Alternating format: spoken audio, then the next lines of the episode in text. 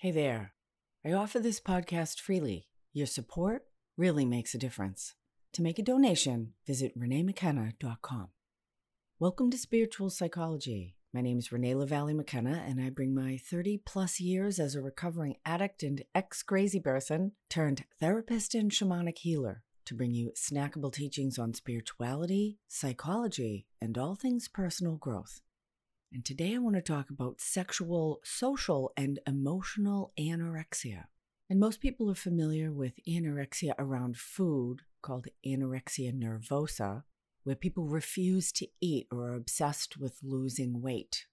People that are anorexic might use laxatives, exercise, extreme calorie restriction, or making themselves throw up, which is called bulimia, as a way to stay thin or avoid gaining weight. And anorexia is an emotional and mental disorder that can actually be life threatening.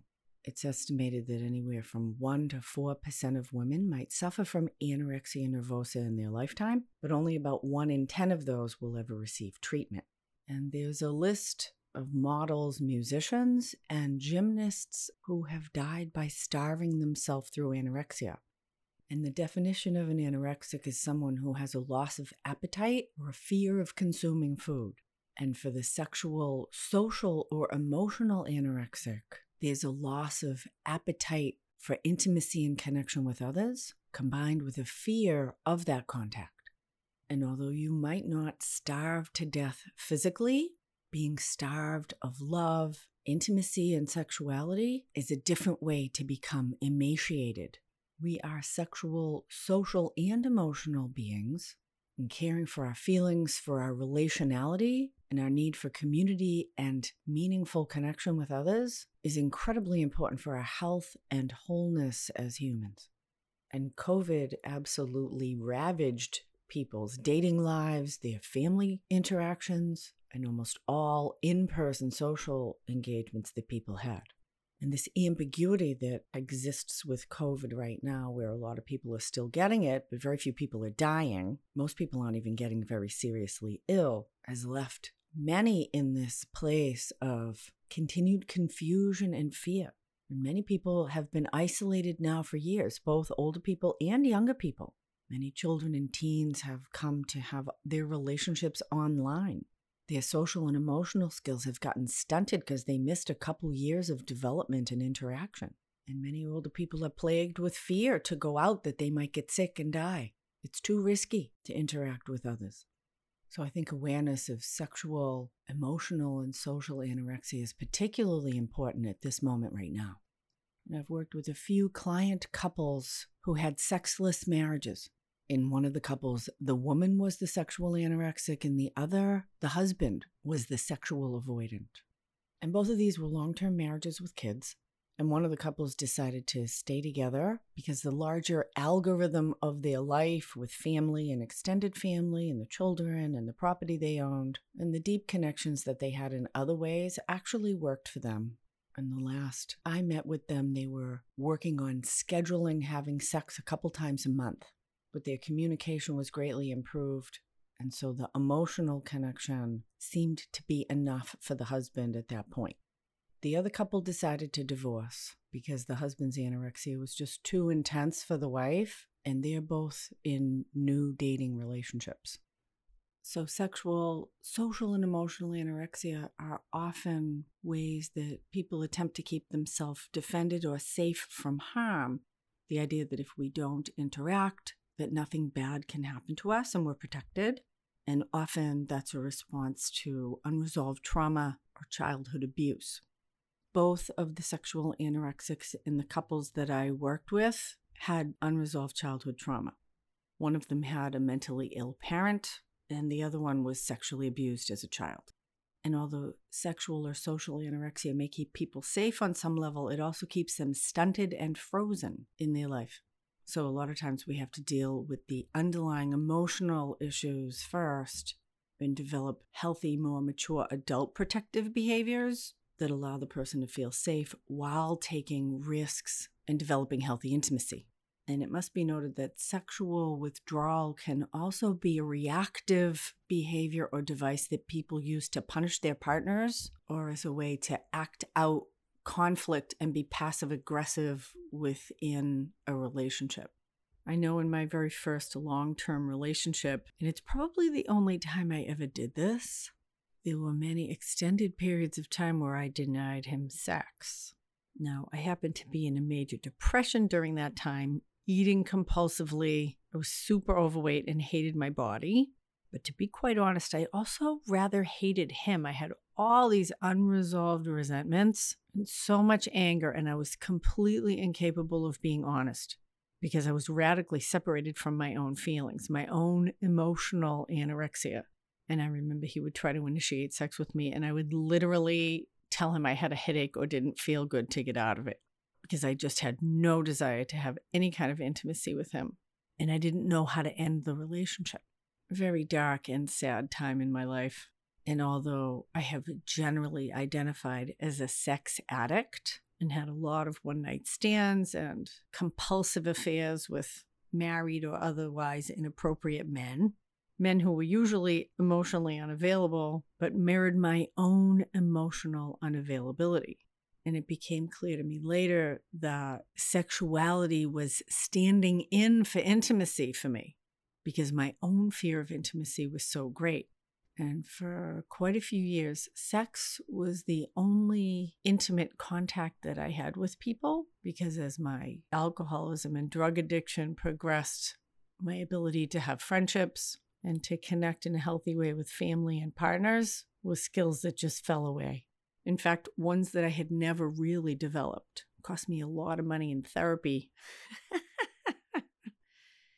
and a lot of personal growth work to become emotionally available. So, in my own recovery from emotional anorexia and replacing sex addiction with healthy sexual intimacy I can really speak from experience that deeply connecting with our own authenticity and the healthy expression of our feelings, our spirit, connecting both the genitals and the heart in sexuality are incredibly nourishing and fulfilling experiences that I'm so grateful that I have grown to be able to participate in in my life. Whenever we have any extreme of behavior, either acting out too much or withdrawing completely, there's usually something deeper going on that will remain a catalyst for that dysfunction until we put it on the table, work with it, and develop new, more healthy, constructive, productive ways of being.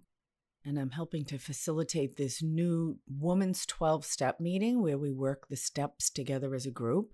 And we were looking at the first step, which is where we get honest or admit what we're powerless over or what's making our life unmanageable today. And four of the women in that group talked about being terrified of intimacy. One had never had an adult relationship with a man. She said, I know how painful it was to have crushes when I was in high school that were never returned, and I can't even imagine what it would be like to actually have a grown up relationship.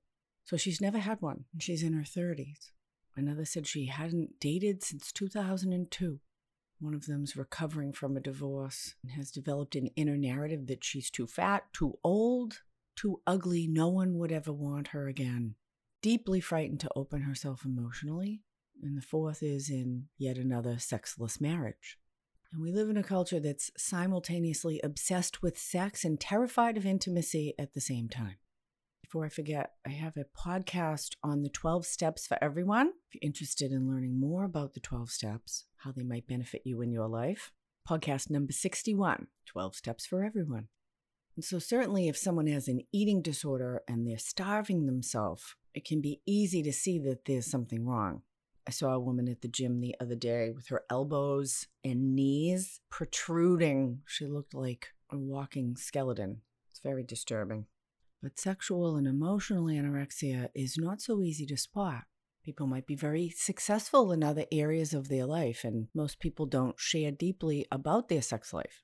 And for many couples, it becomes the norm to avoid the difficult conversations. Again, we don't live in a culture that has healthy, mature sexual conversations. And I have a podcast about that too. Maybe not coincidentally, podcast number 69. Let's talk about sex. I had a therapist once who said, talking about sex should be like talking about what we're having for dinner. Because it's a healthy, normal part of human life. And many of us have a lot of shame and fear around talking about sexuality because we have a fear of intimacy. We may have an idealized self image of ourselves that doesn't fit with these dysfunctional aspects of our life. And we all have dysfunction. And the more we can own all of who we are, the healthier we are. We don't have to be perfect, but the truth will get things moving and set us free. So, some of the signs of social, emotional, or sexual anorexia could be that we haven't had sex or been in a close personal relationship for years. We might be in partnerships but find it difficult to be emotionally close. We may have many acquaintances, but no one that we're actually intimate with or close to. Maybe we only have close relations with certain kind of people, like our children, for say, but keep distance from everybody else. We might feel overwhelmed in social situations or incapacitated by shyness in relationships with others. We might be emotionally invested in a relationship but remain sexually or socially unavailable. Is there a dread of making phone calls? We might function well in the workplace where intimacy is not valued, but find that we're distant with family, friends, and lovers. We may have difficulty expressing our emotions, an inability to cry, or be aware of what my feelings are. And one thing that is fairly common right now is people are actually afraid to leave their house and be in social circumstances. And that may be actually because of COVID, or they may be justifying their social anxiety and using COVID as an excuse. Humans are complicated, and we have many needs that need to be filled and nourished and supported in order to be healthy, happy, and whole. And although we might not die immediately, like we do with lack of food, if we don't have emotional, physical, or sexual contact, we certainly aren't living the fullest life that we could live. And over time, the implications of lack of intimacy, lack of human connection, have profound impact on our mental, emotional, and physical health. Sharing love, intimacy, and connection makes us feel valued and valuable, relieves stress, gives us a sense of purpose. So the good news is no one's perfect. And just looking at where we are being called to grow at any particular time in our life. And there's tremendous help for anorexia. There's so much great therapy out there, and there's some great support groups like Sex and Love Addicts Anonymous, a 12 step fellowship that has many resources that focus on anorexia.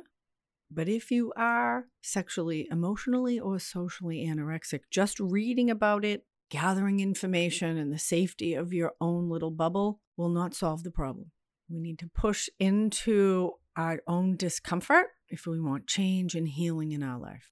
And there are more resources available to us on the human plane and the spiritual plane than most of us can imagine. Thank you so much for listening. If you like this podcast, I'd appreciate five stars in Spotify or a good review on iTunes. If you're interested in finding out more about my one on one work, shoot me an email info at reneemckenna.com and check out the free webinars I'm doing in the upcoming Fridays. There's a link in the show notes. Deep gratitude, as always, to my supporters on Patreon. Blessings on your path until we meet again. This is Renee LaValle McKenna for Spiritual Psychology.